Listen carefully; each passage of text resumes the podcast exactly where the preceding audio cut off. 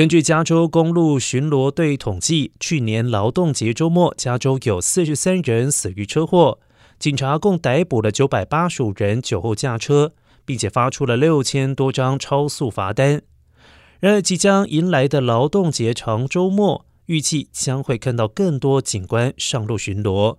卫生防护中心宣布，将从本周五下午的六点零一分开始，一直持续到周一晚上的十一点五十九分，将加强拦检酒后驾车执法力度，请用路人小心驾驶，特别注意安全。